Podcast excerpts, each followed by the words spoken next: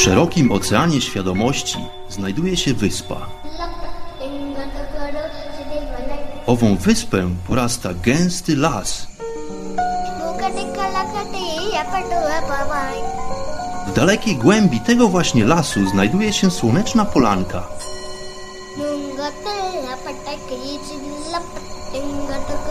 Przy tej oto polance w gorących promieniach słońca stoi sobie pewna magiczna chata.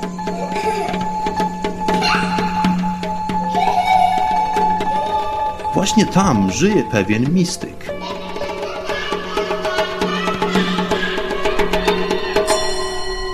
Mam na imię Bart i zapraszam wszystkich serdecznie do wysłuchania programu Chata Mistyka.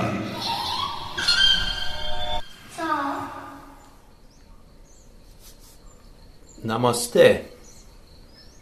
Witam Cię, szanowny gościu. Witam Cię również, szanowna gościuwo. Składając ręce na wysokości serca, kłonię się nisko do pasa i tym właśnie gestem Namaste witam Was, szanowni przybysze, w kolejnym odcinku naszych spotkań w chacie Mistyka. Bardzo cieszy mnie, że udało Wam się odnaleźć ścieżkę prowadzącą do owej skromnej chatki w gęstwinie zarośli pośród tajemniczej wyspy, gdzieś daleko pośród głębokiego i rozległego oceanu świadomości. To oczywiście wszystko metafory, ale mam nadzieję, że dosyć zabawne. Pozdrawiam na samym wstępie wszystkich słuchaczy, wszystkich gości chaty Mistyka. Bardzo miło mi, że pojawiacie się, niektórzy z Was dosyć regularnie w, właśnie w owych progach chaty Mistyka. Witam i pozdrawiam również nowych słuchaczy. Na wstępie chciałbym również pozdrowić i wyrazić potężny szacunek wobec Iveliosa, gospodarza radia Paranormalium, pod którego szyldem to właśnie jesteście w stanie słuchać e, owych nagrań, które to prezentuję dla Was już od dosyć długiego czasu. Więc potężny szacunek i wyrazy podziękowania dla Iveliosa za morderczy wkład pracy w to, żeby to radio istniało, no i w stworzenie okoliczności, sposobności ku temu, abyśmy mogli się spotykać między innymi właśnie tutaj w tym programie, w programie Chata Mistyka. Moi drodzy, w Chacie Mistyka rozmawiamy o świadomości. Właściwie każdy odcinek, pomimo tego, że niektóre wydawać by się mogły odbiegać swoim tematem od głównego nurtu, wszystkie są zanurzone gdzieś właśnie w klimacie eksploracji naszej świadomości. Od paru odcinków natomiast zajmowaliśmy się dosyć e, skomplikowanymi, powiedziałbym, zagadnieniami. Dwa odcinki temu nasze spotkanie zatytułowałem magicznym i być może skomplikowanym słowem ekstrapolacja. Słowem, które wywodzi się z nauk ścisłych. Słowo, które to określa próbę wyjścia poza obręby naszego doświadczenia. W pewien sposób, przynajmniej ja w ten sposób to słowo rozumiem. Jest to świetna metafora, która przekłada się doskonale na tematykę, o której właśnie mówię w chacie mistyka. Dlatego, że doświadczenie mistyczne to właśnie to, które wykracza poza obręb być może naszej codzienności w pewien sposób, być może w pewien sposób naszych możliwości również, ale jest to na pewno odważna próba wyjścia właśnie poza to, co nas ogranicza próba podjęcia zrozumienia, czy też w pewien sposób próba ogarnięcia tematu, który na co dzień być może nie tkwi w naszej domenie doświadczeń. Natomiast w naszym ostatnim odcinku, zatytułowanym Ewolucja, rozważałem trochę na temat tego fenomenalnego procesu, który tak mocno towarzyszy nam w naszym istnieniu, w rozwoju naszym ludzkim. Proces, który być może pomijany często przez nas, ignorowany, aczkolwiek tak definitywnie obecny i moim zdaniem warty poświęcenia uwagi. ewolucja jako fundamentalny, czyli bardzo podstawowy i zarazem niezbędny proces, który towarzyszy wszelkiemu istnieniu. Fundamentalny, dlatego że właśnie leży jako podwalina, jako fundament do przede wszystkim do naszego zaistnienia tutaj w tym świecie, w pozornym świecie przedmiotów, a z drugiej strony proces, który umożliwia nam trwanie i nie tyle trwanie, a właśnie rozwój. Proces, który ma prowadzić do udoskonalania się każdego z istnień i każdego z tworów właściwie, nie ze stworów, takich żyjątek, tylko z tworów, przepraszam za moją dykcję, które to towarzyszą nam właśnie w owym pozornym świecie, w tym iluzorycznym świecie, który poprzez pewne filtry, który poprzez pewną iluzję odbieramy jako odrębne od nas samych. W chacie mistyka mówię również często o tym, że właśnie najbardziej fundamentalnym elementem, który umożliwił nam w ogóle pojawienie się, czy też przejawienie się, czy też uprzytomnienie sobie tego, że jesteśmy przejawieni w tym świecie, jednym z tych najbardziej fundamentalnych, jeżeli nie właśnie najbardziej fundamentalnym elementem jest sama świadomość. Czyli moim zdaniem jest to źródło przejawiania się jakiejkolwiek fizykalności, jakichkolwiek obiektów, wliczając w to nas jako organizmy żywe. No i doliczając do tego sam fenomen życia, który jest niesamowitym, nieprawdopodobnym, magicznym pędem, czy też chęcią do funkcjonowania w sposób dynamiczny, czyli taki, który jest przemienny. To jest właśnie cechą organizmów żywych. Ta przemienność, ta dynamika, które mają za zadanie umożliwić nam pewnego rodzaju możliwości, kiedy już pojawiamy się tutaj w owej formie. Z drugiej strony, właśnie sama ta forma w duży sposób nas ogranicza. Dlatego, że w pewien sposób forma, czyli ten kształt, ten sposób, w jaki żyjemy, te nasze cechy mm, jako organizm, z jednej strony nas ograniczają, dlatego że nie możemy chociażby podskoczyć wyżej niż półtora metra jako człowiek. E, z drugiej strony jest to właśnie kwestia ewolucji. Jest to pewien zakres, pewien obręb reguł, które to umożliwiają nam wykształcenie czy też ukonstytuowanie tego, czym jesteśmy. Czyli jeszcze raz innymi słowy, z jednej strony ta ewolucja, ten zespół reguł, które nas konstytuują, które utwierdzają nasz kształt organizmu, chociażby kształt, jest czymś, co nas w pewien sposób ogranicza, dlatego że to są zasady gry, które odgórnie, jak gdyby napisane, mówią nam, że możemy zrobić to, możemy zrobić to, ale nie potrafimy i nie będziemy w stanie zrobić tamtego. Jednak z drugiej strony, jeżeli obrócimy troszeczkę mm, ten schemat rozumowania, to jest to coś, co tak naprawdę zezwala nam, czy też pozwala nam zaistnieć tutaj w tym świecie dualizmu. Dlatego, że bez wyznaczenia tych odgórnych reguł nie bylibyśmy w stanie po prostu się przejawić. Nie bylibyśmy w stanie zaistnieć w świecie, który bazuje na skrajnościach. W świecie, który rozpięty jest pomiędzy przeciwnościami to jest właśnie świat dualizmu. Świat, który istnieje pomiędzy plusem a minusem. Świat, który istnieje pomiędzy ciemnością a światłem. Tego typu przykładów można by tutaj mnożyć. Ale to, o czym mówię, to właśnie ta pierwotność całego tego, tego fenomenu. Otóż według większości naukowców, według głównego nurtu mm, akademickiego, tak to można określić, czyli tych wszystkich nauk, które próbują właśnie określić ten obręb reguł, którymi cechuje się ta rzeczywistość, ten świat, w którym się przejawiamy. no bo tym, że właśnie są nauki akademickie, czyli próba określenia mm, zespołu reguł, które panują tutaj w tym świecie, po to, aby później je oczywiście móc wykorzystywać, czy też być w stanie przewidywać pewnego rodzaju zjawiska podług naszych potrzeb. Więc wydaje się, że głównym nurtem w tego typu dziedzinach wydaje się właśnie owy materializm, który wynika w pewien sposób z e, pewnych wierzeń, które to nałożone są przez różnego rodzaju czynniki.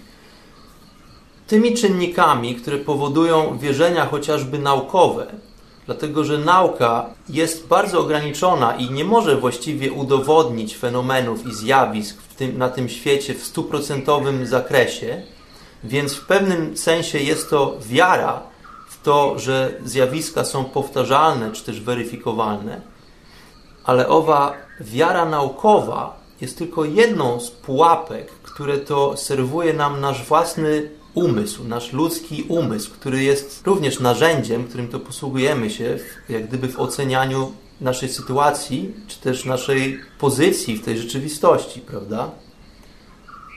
Takich pułapek jest dosyć sporo. Wiara może zasadzać się chociażby w przypadkach takich jak nasza kultura. Kultura to nie tylko to, czego uczymy się w szkole, to nie tylko kultura narodowa, ale jest to również kultura, czyli w pewien sposób sposób zachowania się, który to nabieramy chociażby wychowując się w danej rodzinie. Więc kulturę również można by wyłuszczyć na parę różnych płaszczyzn, ale chciałbym tutaj tylko zwrócić uwagę, że mogą być to zjawiska na bardzo jak gdyby podstawowym poziomie, który to wynika właśnie ze, bezpośrednio z naszego najwęższego środowiska, w którym to przejawiamy się, czyli począwszy od kultury, którą aplikują nam nasi rodzice, przez naszych wujków, dziadków, ciocie i tak dalej, to jest wszystko kultura naszej rodziny. To nie chodzi o, nie zrozum mnie źle, nie chodzi o to, czy jesteś osobą kulturalną, czy niekulturalną. To nie są e, rozważania na temat savoir vivre i zasad dobrego wychowania. Jest to bardziej coś, czym nasiąkasz w sposób właśnie nieświadomy, czy też w sposób podświadomy. Jest, jest to zbiór zachowań, które wydają się dla ciebie normalne i także oczywiste, dlatego że tak robią wszyscy w Twoim najbliższym otoczeniu.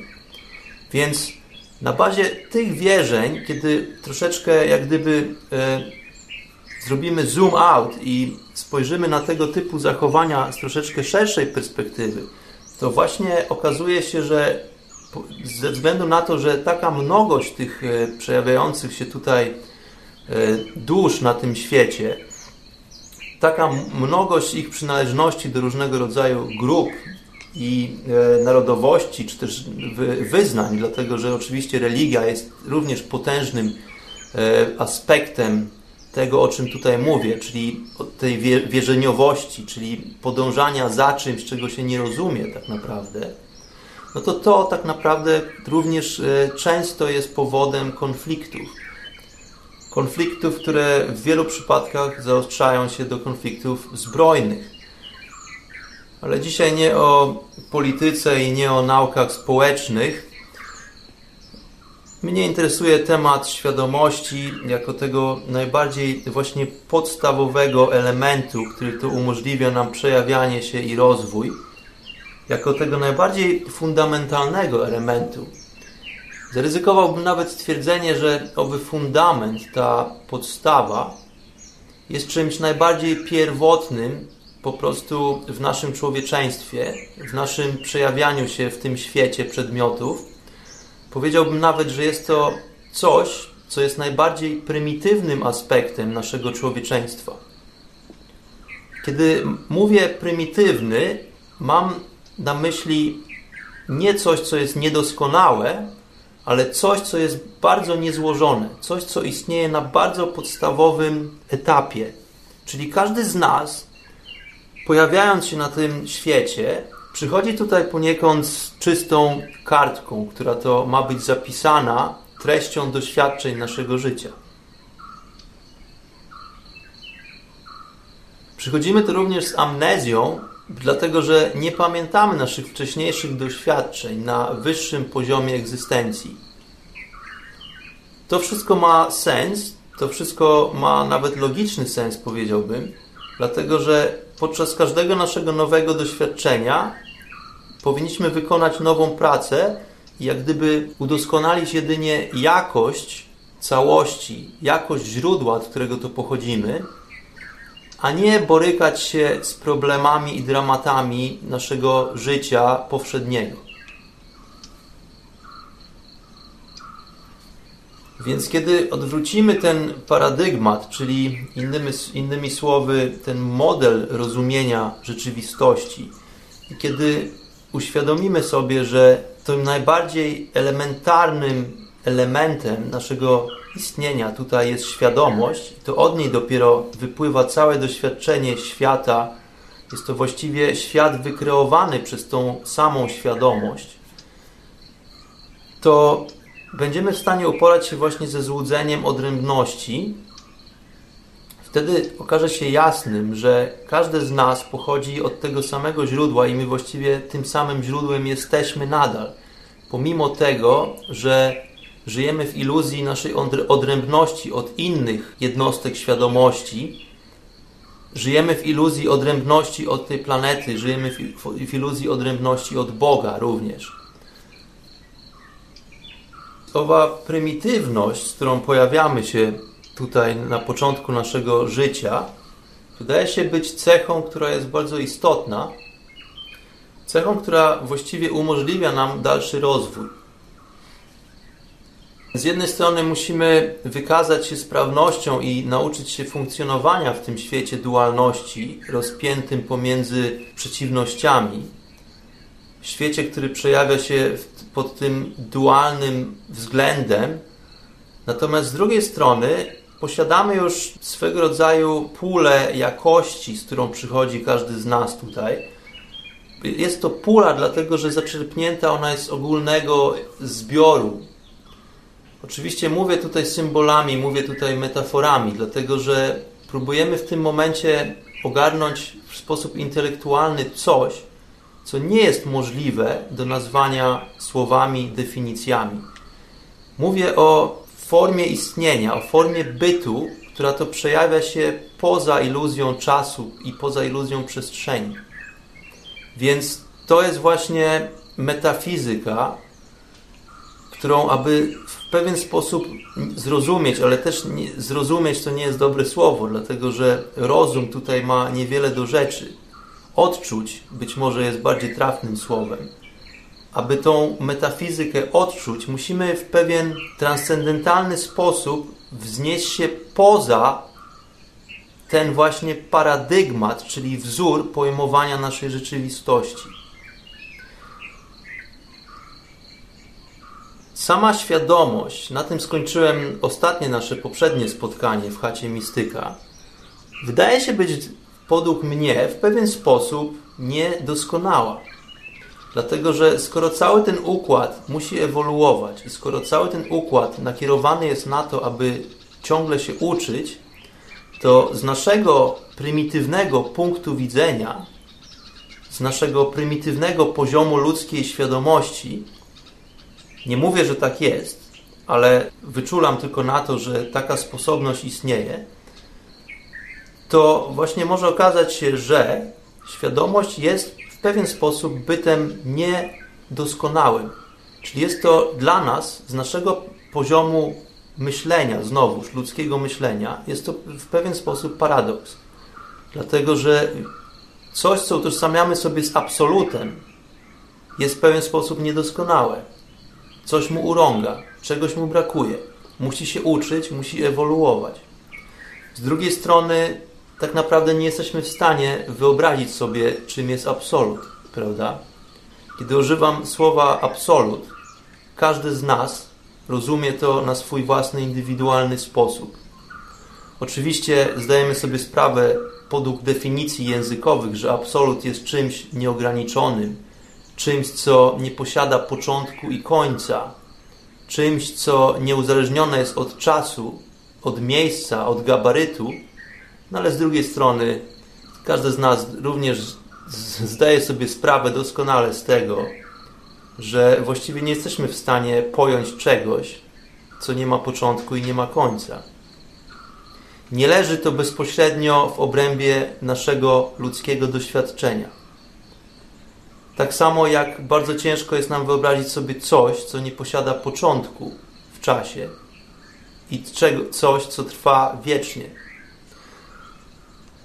Takie są schematy naszego rozumowania, dlatego tak ciężko jest nam wyjrzeć spoza tego pudełka.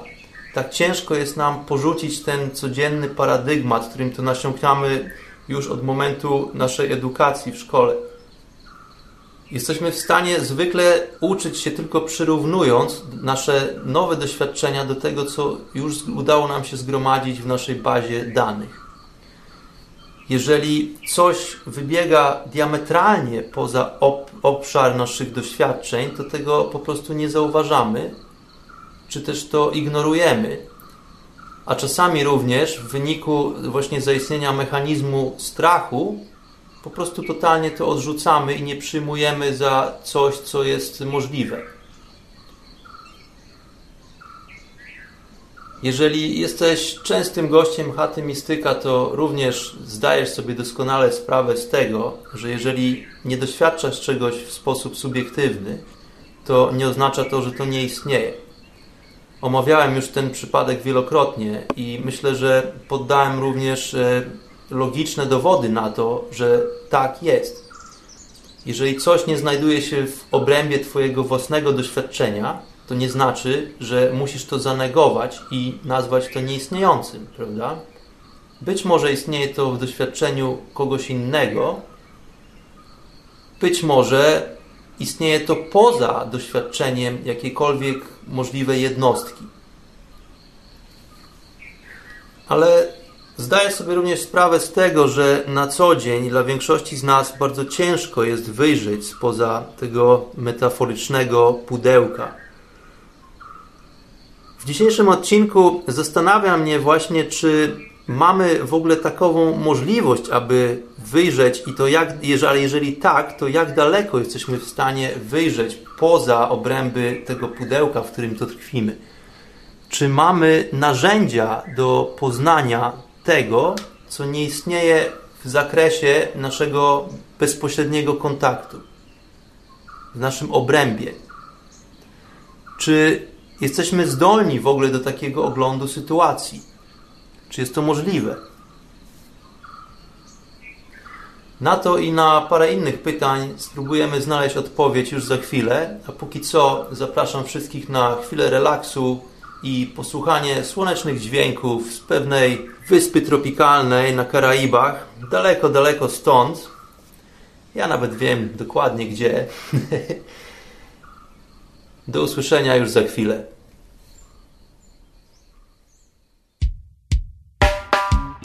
Rastafari.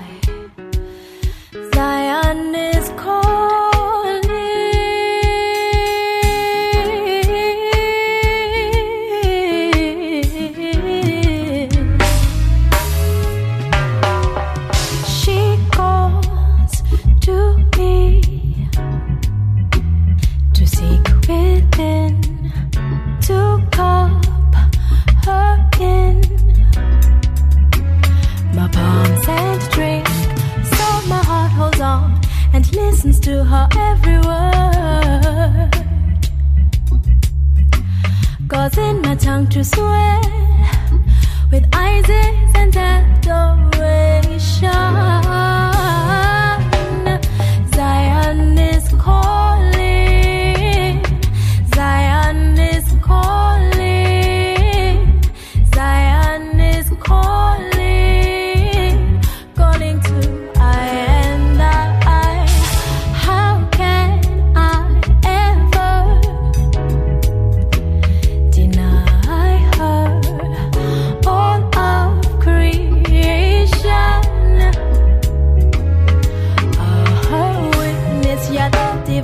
In control and gives I and I the choice to either sleep in fear and doubt or aspire to vibrate higher.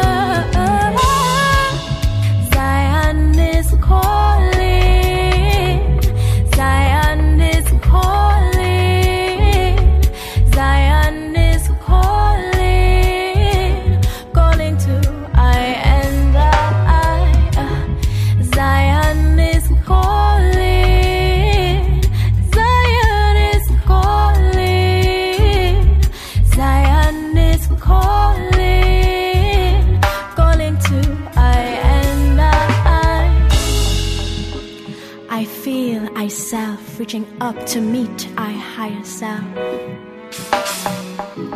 Moving beyond the energy that kept I stagnant and unable to grow.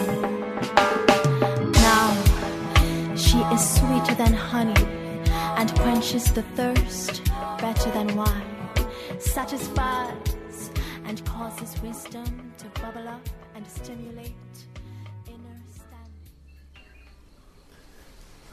I witam ponownie po przerwie, krótkiej przerwie muzycznej. Więc e, kontynuując, napiję się jeszcze herbatki, żeby przeczyścić sobie lekko właśnie głos i moje gardło. Herbatka malinowa, malinowa malina z żurawiną, dlatego że już od e, dłuższego czasu nie używam tradycyjnej czarnej herbaty, ani zielonej, ani nie piję również kawy. Nie używam żadnych stymulantów właściwie, dlatego że, tak jak wspomniałem, jestem w okresie, kiedy to przygotowuję się bardzo intensywnie do jeszcze bardziej intensywnego programu jogi, na który to wybieram się już za trzy tygodnie, moi drodzy. E, Przygotowania trwają. Tak jak mówię, żadnych stymulantów. e, Odrzuciłem nawet cukier. Mm, Cukier jest jednym z głównych przyczyn problemów zdrowotnych w dzisiejszych czasach, z czego często nie zdajemy sobie sprawy. Powracamy natomiast do tematu. Dzisiaj rozmawiamy o para, pojęciu paradygmatu.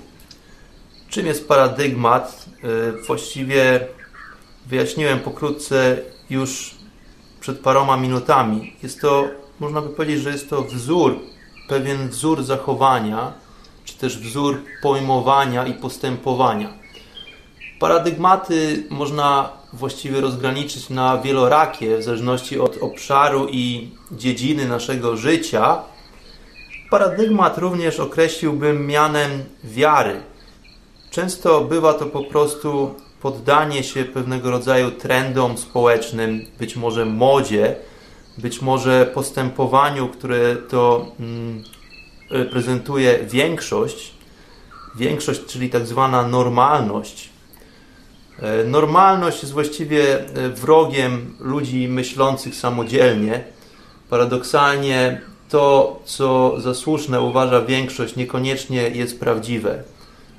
Chociażby to, że w naszych kulturach historie powtarzane przez długi czas stają się powszechnie uznawane i nawet szanowane, jest najlepszym dowodem na to, że nie do końca musi być to zbieżne z prawdą. Mówię tutaj o historiach religijnych. Są to również wierzenia kulturowe. Kultura to nie tylko duża skala, nasz naród, ale też skala troszeczkę mniejsza, taka jak kultura wynikająca bezpośrednio z naszego najbliższego otoczenia, z naszej rodziny, e, z tego, co kultywujemy na co dzień w domu. Jest- Wiara to również wiara naukowa. Omawiałem ten temat wielokrotnie. To, że w dzisiejszych czasach e, sugerujemy się tak bardzo tak zwanymi autorytetami akademickimi, nie oznacza, że te tak zwane mądre głowy nie, są nieomylne i prezentują nam właściwy i jedyny odbiór rzeczywistości. To właśnie ci ludzie, który, którym to zawierzamy, dlatego że uznajemy, że być może nasza inteligencja czy nasza sposobność do poznawania wiedzy nie jest adekwatna do tego, aby odnieść się do rzeczywistości w takiej formie, w jakiej ona właśnie jest, to często podlegamy właśnie wpływom tych e, osób, które uznajemy za autorytety i nie zadajemy im pytań, nie trudzimy się tym, aby, samo, aby samodzielnie przeanalizować różnego rodzaju kwestie.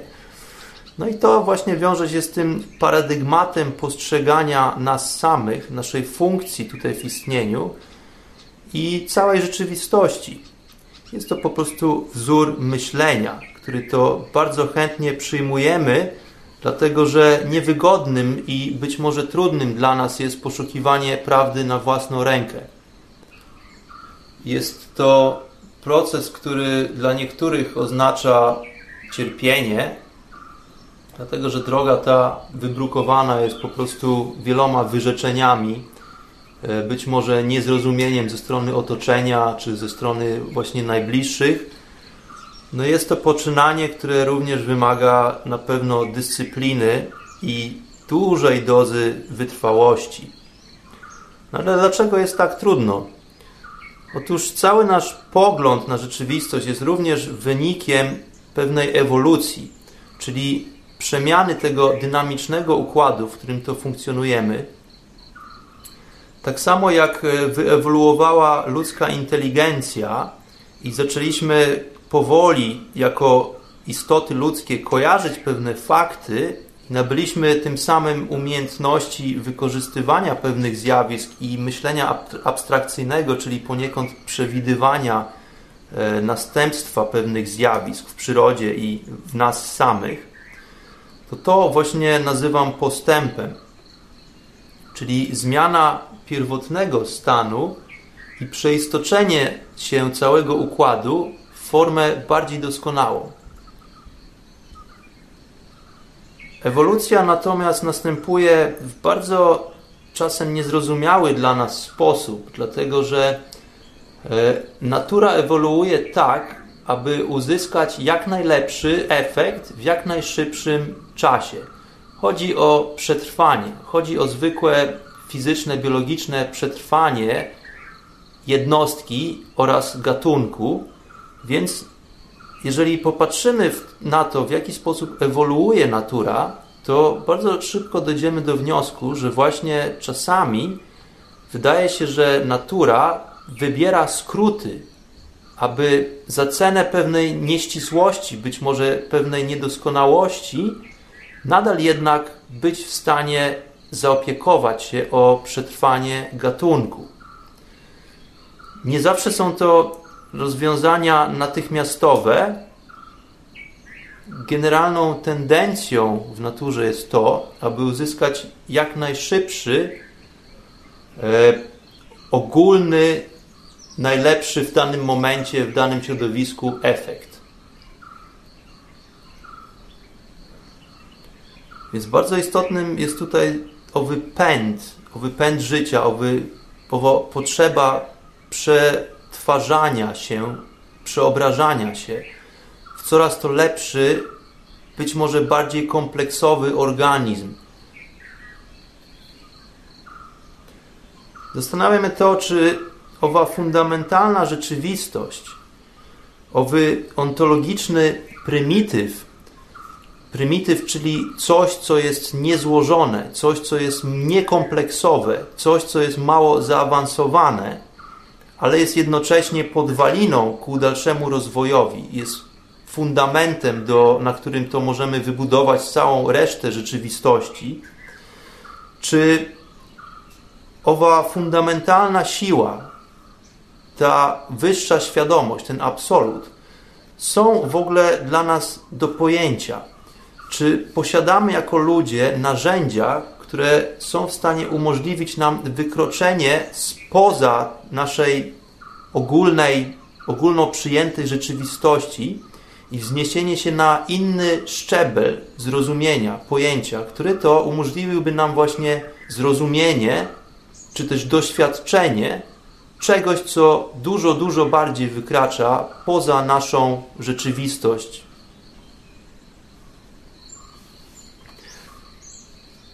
Zdajemy sobie sprawę z tego, że bardzo ciężko jest wyjrzeć spoza owego metaforycznego pudełka. Czy mamy w ogóle narzędzia poznawcze do takiego oglądu sytuacji? Czy jesteśmy w ogóle w stanie czegoś takiego dokonać? Czy jest to możliwe? Na co dzień posługujemy się e, w naszym istnieniu pięcioma głównymi zmysłami poznawczymi, czyli zmysłem smaku, zmysłem węchu, zmysłem dotyku, zmysłem wzroku i zmysłem słuchu. Można by tutaj wyszczególnić jeszcze parę innych zmysłów, które posiada człowiek, chociażby zmysł równowagi, kiedy to przemieszczamy się w przestrzeni, czy też e, zmysł lokalizacji naszych kończyn chociażby. Ale ja tutaj w chacie mistyka zwykle skupiam się na głównych zmysłach poznawczych i wyróżniamy ich zaledwie pięć. Więc również zdajemy sobie sprawę z tego, że ewolucja innych organizmów na tej planecie, innych zwierząt, przebiegła zupełnie inaczej i nadal przebiega w zupełnie innym kontekście. Wynika to z czystej obserwacji. Wspomniałem ostatnio chociażby fakt taki, ciekawostkę, że ośmiornica posiada dziewięć mózgów i posiada trzy serca. Wszystko to po to, aby być w stanie zaadoptować się do środowiska, w którym to żyje. To nie oznacza, że ona jest lepsza, czy też bardziej inteligentna. To są naprawdę bardzo inteligentne zwierzęta, które potrafią rozwiązywać drobiazgowe zadania, e, które to fundujemy im w laboratoriach, badając je, ale nie w tym rzecz. Chodzi mi bardziej o to, że organizmy dostosowują się do swoich indywidualnych potrzeb. Tak właśnie działa ewolucja i właśnie w ten sposób ewolucja popycha do przodu i jest w stanie zapewnić przetrwanie każdego poszczególnego gatunku.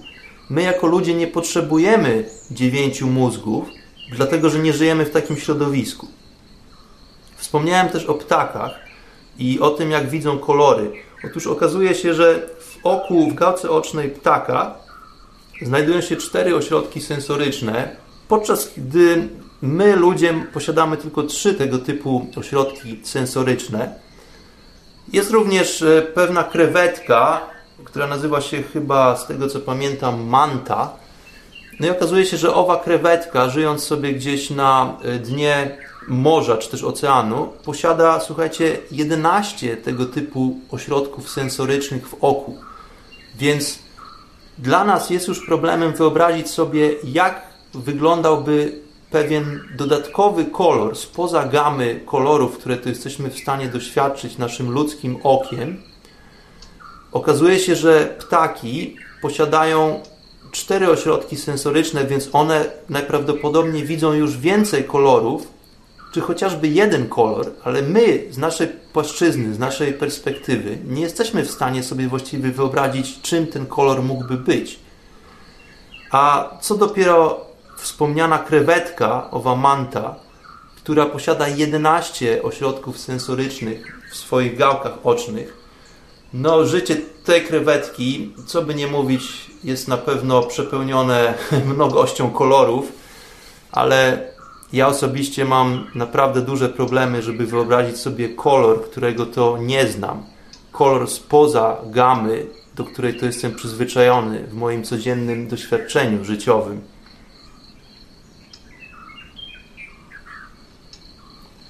Ale w ogóle okazuje się, że oko ludzkie zupełnie inaczej wygląda, ma zupełnie inną strukturę niż oko większości zwierząt Oczywiście nawet w królestwie zwierząt ta, ta struktura, budowa oka różni się diametralnie, chociażby między ssakami, rybami a owadami.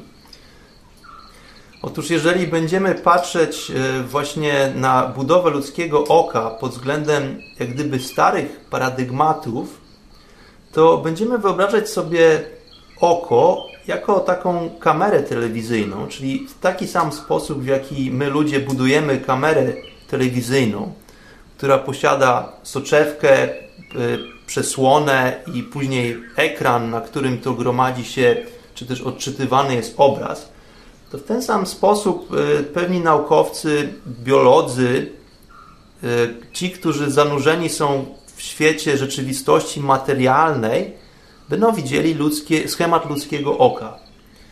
Więc patrzymy na ludzkie oko w laboratorium, no i co widzimy? Widzimy soczewkę, widzimy źrenicę, e, widzimy komórki światłoczułe z tyłu oka. Oczywiście tam jest bardzo dużo elementów.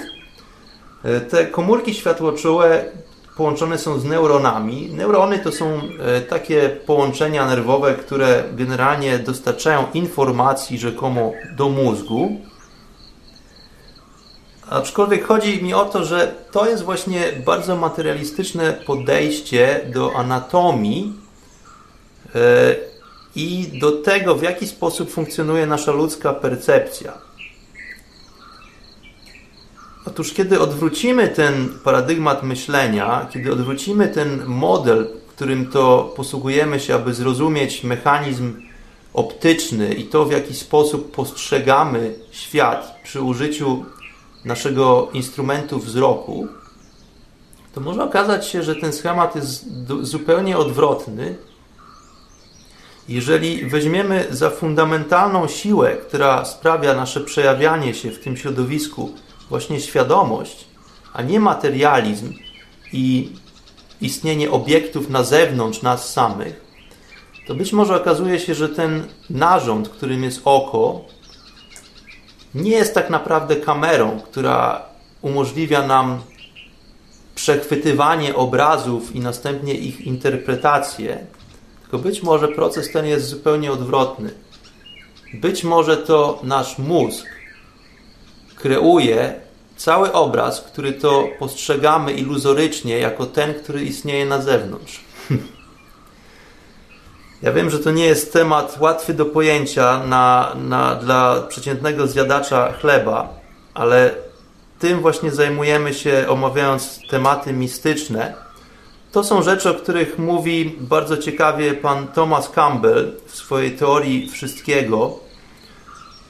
To jest e, pewna umiejętność wykroczenia poza granice i rogatki naszego codziennego pojmowania świata. E, to jest coś, na co musimy być przygotowani, dlatego że w innym przypadku reakcją naturalną będzie odrzucenie czy też ośmieszenie e, tego typu możliwości.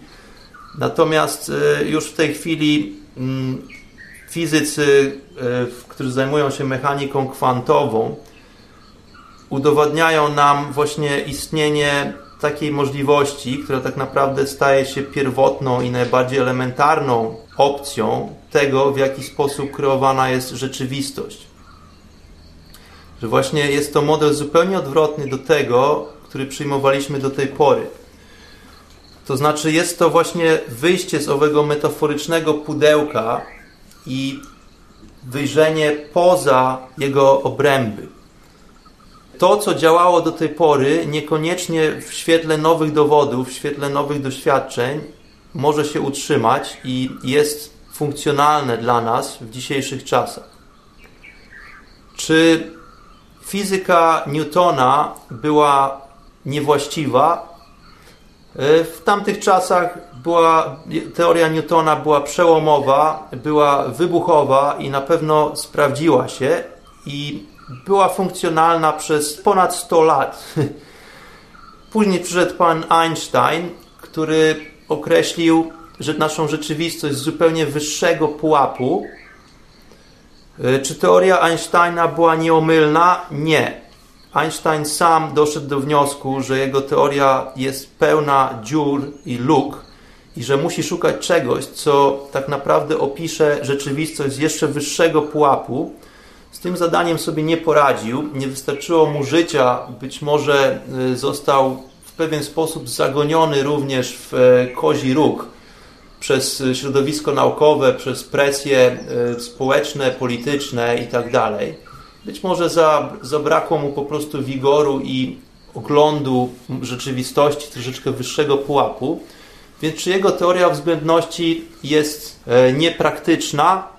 Mm, przez chwilę była praktyczna, natomiast w dzisiejszych czasach staje się teorią niepraktyczną i niefunkcjonalną. E, pojawia się na przykład właśnie pan Thomas Campbell, który opisuje rzeczywistość z zupełnie wyższego wymiaru, z wymiaru, który to pochłania całą teorię względności Einsteina, e, która to pochłonęła wcześniej e, całą teorię Newtona. Więc jest to proces ewolucji, jest to proces wzmagania naszych możliwości, jest to proces polegający na co róż to nowym oglądzie naszej sytuacji. No i właśnie w dzisiejszych czasach okazuje się, między innymi przy udziale pana Tomasa Campbella, że pojawia się zupełnie nowy, dużo szerszy horyzont horyzont, który wykracza poza możliwości e, zrozumienia naszego ludzkiego intelektu. I to o tym właśnie dzisiaj mówię. Czy jesteśmy w stanie zmienić nasz paradygmat w takim diametralnym stopniu, aby nabrał on zupełnie świeżego, użytecznego dla nas znaczenia. Wyobraźmy sobie rybę, która pływa w wodzie. Ryba, która właściwie nie wie o tym, że pływa w wodzie, prawda?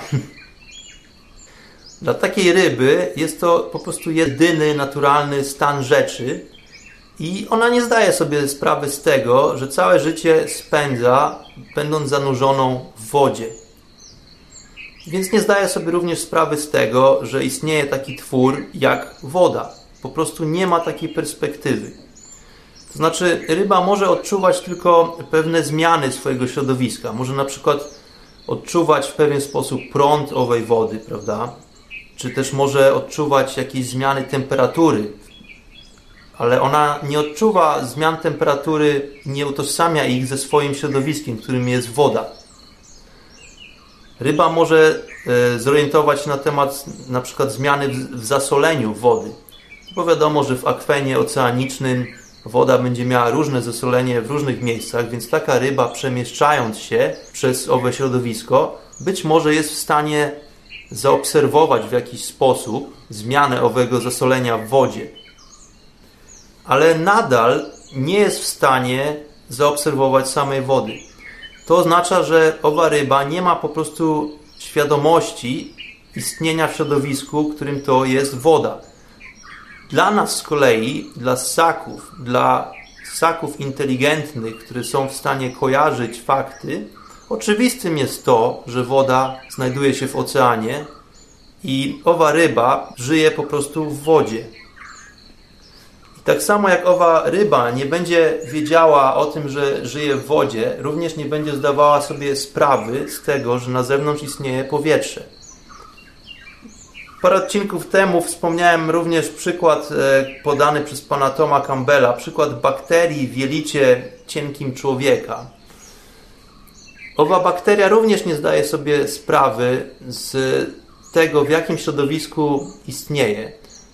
To jelito cienkie jest dla niej na miarę po prostu galaktyki w naszym przekonaniu ludzkim, aczkolwiek w jej sytuacji jej to zupełnie wystarcza, natomiast owa bakteria nie zdaje sobie kompletnie sprawy z tego, jaka mnogość czynników musi zaistnieć i e, jaka synchronizacja zjawisk i przedmiotów musi zaistnieć ku temu, aby owa bakteria mogła po prostu żyć, aby mogła przetrwać i aby miała środowisko, w którym to żyje. Podobnie z nami, jako z istotami rozumnymi, my też zanurzeni jesteśmy pewnym oceanie. Oceanie, którego to być może na co dzień nie dostrzegamy. Ocean, o którym mówię, jest to ocean świadomości. I znowuż, ponieważ jest to coś, co na co dzień wykracza poza nasze doświadczenie, być może coś, co nie znajduje się w domenie naszych zainteresowań, to po prostu tej świadomości najzwyczajniej w świecie nie, nie widzimy. Nie jesteśmy w stanie jej pojąć. Ale podobnie jak ryba, która jest w stanie zauważyć zmiany w prądzie wody, my również jako ludzie, jako ludzie wrażliwi, jesteśmy w stanie zauważyć pewne zmiany w dynamice owego oceanu świadomości, w którym to jesteśmy zanurzeni. Tutaj ta wrażliwość jest bardzo istotna. Są ludzie, którzy wydają się w naturalny sposób przychodzić na ten świat, czy też wyrastać z tego świata, bo jest to chyba lepsza metafora, którzy to mają umiejętności postrzegania i orientowania się e, w, właśnie w procesach, które zachodzą w tym oceanie świadomości. Natomiast dla większości z nas wiąże się to z pewnym procesem, z pewnego rodzaju ćwiczeniem, które to może umożliwić nam postrzeganie i odbiór rzeczywistości pod innym kątem. Dla mnie jest to praktyka jogi i wybrałem to jako narzędzie, które jest moim zdaniem fundamentalne i bardzo skuteczne Narzędzie, które istnieje na tej planecie, w naszej cywilizacji chociażby od tysięcy lat i sprawdza się, więc nie widzę powodu, dla którego nie miałoby się sprawdzać, pomimo tego, że nasze czasy tak nowoczesne i tak dynamiczne, jak mogłoby się wydawać. Jest to stara i pradawna metoda, która nadal funkcjonuje. Jeżeli podejdziemy do niej z odpowiednim e, szacunkiem i z odpowiednią dedykacją, to jest w stanie otworzyć nam wrota do pewnych nowych możliwości. Zauważam to na swoim przykładzie, na własnym doświadczeniu. Praktykując hatha jogę i kriya jogę, która polega na przekierowywaniu e, pewnych naturalnych sił witalnych, zwanych praną, energii życia, przy pomocy mojej własnej woli, zauważyłem już wielokrotnie, w jaki sposób owa świadomość funkcjonuje, w jaki sposób również funkcjonuje ta fundamentalna siła, którą jest pęd życia. Nie mówię, że jest to metoda jedyna, aczkolwiek jest to metoda moim zdaniem jak najbardziej skuteczna. O skuteczności tej metody przekonać się może jedynie ten, kto podejmie próbę. Jeżeli ktoś e, raz usiadł i zamknął oczy i mówi później, że a, medytacja dla mnie nie działa, no to jest w grubym błędzie. Podjęcie próby jednorazowo do niczego zwykle nie prowadzi, tak jak w przypadku czegokolwiek innego w naszym życiu. E, wiąże się to po prostu z pewnym zaniechaniem schematów naszego funkcjonowania na co dzień, co oczywiście dla większości z nas będzie wiązać się z lękiem, dlatego że ciężko jest e, opuścić nasze gniazdko, w którym to czujemy się bezpiecznie. Oczywiście jedna próba e, podjęcia medytacji do niczego nie doprowadzi. Często jest potrzebnych ku temu parę lat, aby osiągnąć postęp w tej dziedzinie. Postęp na pewno przychodzi, być może często jesteśmy niecierpliwi. Spodziewamy się, czy też życzylibyśmy sobie tego, aby efekty przyszły do nas momentalnie. E, wytrwałość, dedykacja, praca jest to programowanie się. Tak samo jak jesteśmy zaprogramowani do funkcjonowania w społeczeństwie, w rodzinie, w firmie, e, musimy pewne rzeczy w swoich schematach postępowania odprogramować, po to, aby ujrzeć nowy horyzont, po to, aby dostrzec nowe sposobności. Także polecam znowu i bardzo gorąco wszystkim podjęcie próby medytacji, jeżeli jeszcze takiej próby nie podjęliście. Metody są różne. Zachęcam do przejrzenia materiałów dostępnych na YouTubie chociażby. Metod jest naprawdę wiele. Każdy musi znaleźć swoją własną indywidualną drogę. Jest wielu z nas, którzy to spodziewają się wrażeń, które to mają wiązać się z naszym postępem duchowym, z naszą ewolucją świadomości. Tutaj chciałbym poniekąd przed tym troszeczkę ostrzec. Nie spodziewajmy się fajerwerków, kiedy podejmujesz próby medytacji, nie spodziewaj się, że nastąpią jakieś diametralne zmiany w Twoim środowisku i w tym, jak postrzegasz rzeczywistość e, w ciągu jednej doby. Zwykle jest to praca, która wiąże się z systematyką i sumienną praktyką. Ci, którzy są niecierpliwi, często sięgają po środki halucynogenne, które oczywiście do pewnego stopnia mogą być przydatne. Są to narzędzia, które wykorzystywane w odpowiedni sposób mogą przysporzyć nam bardzo dogłębnych doświadczeń. Natomiast nie zapominajmy o jednym. Owe narzędzia mają nam ułatwić pracę, a nie zastąpić wykonywanie pracy przez nas samych. Podobnie jak nie jesteś w stanie nauczyć się jeździć rowerem, jeżeli zawsze będziesz mieć doczepione poboczne kółka, w ten sposób jesteś w stanie doś przeżyć doświadczenie, być może bardzo spektakularne doświadczenie, to, które właśnie w przyszłości e, zaniecha Twojej chęci poszukiwania innych metod, Natomiast nigdy tak naprawdę nie nauczysz się jeździć rowerem, prawda? Zawsze będziesz potrzebować owych pobocznych kółek, aby poruszać się na tym pojeździe. Więc używajmy narzędzi rozsądnie. Nie pozwólmy, aby owe narzędzia przejęły inicjatywę za nas i aby stały się czymś, co nas ogranicza, zamiast tego, co nam przysparza nowych możliwości.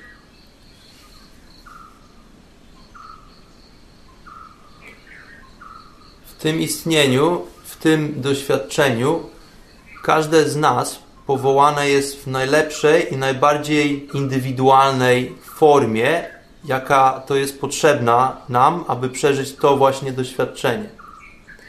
To również wiąże się z naszymi ułomnościami.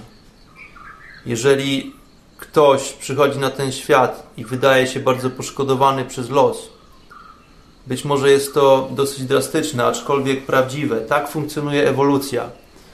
E, nie mówię tutaj, już nie będę mówił o tym, czy ktoś zasługuje na to, aby być kaleką, czy nie zasługuje, dlatego że są to bardzo głębokie względy moralne, które również się z tym wiążą.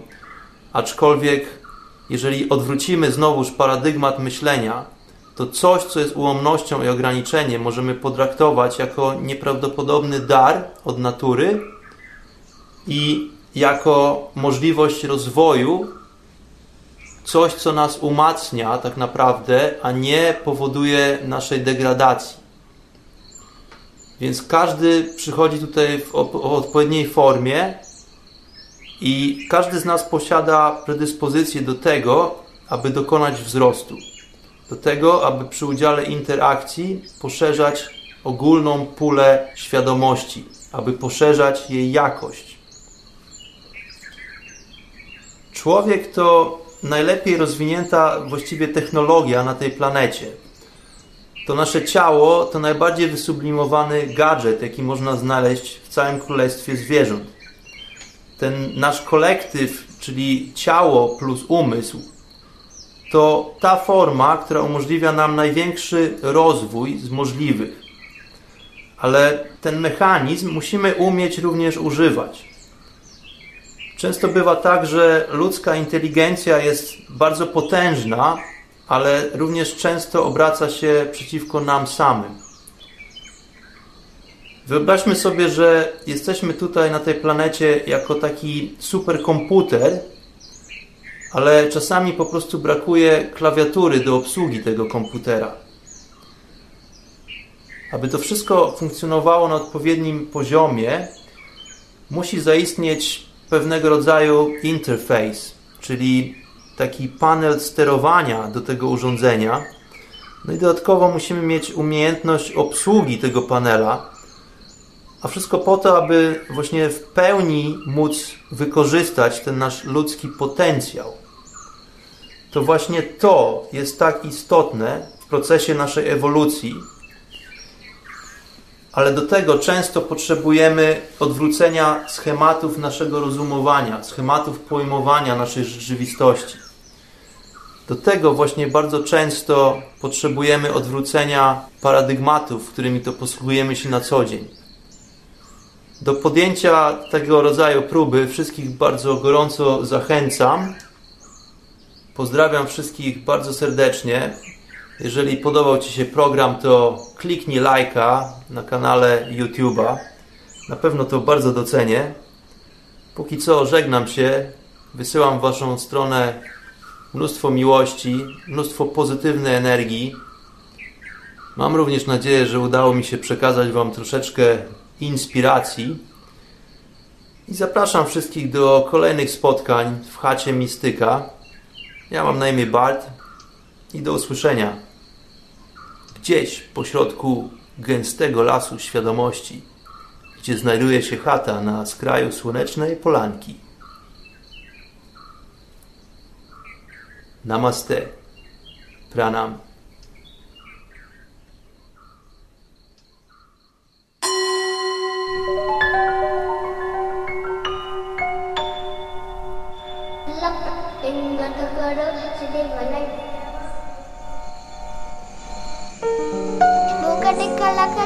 ఎప్పుడు బాబాయ్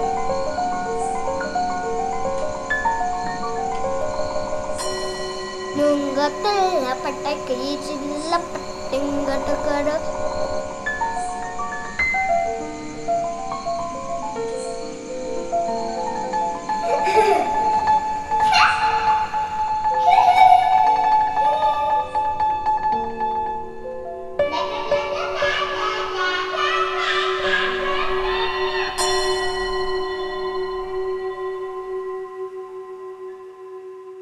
Chata Mistyka.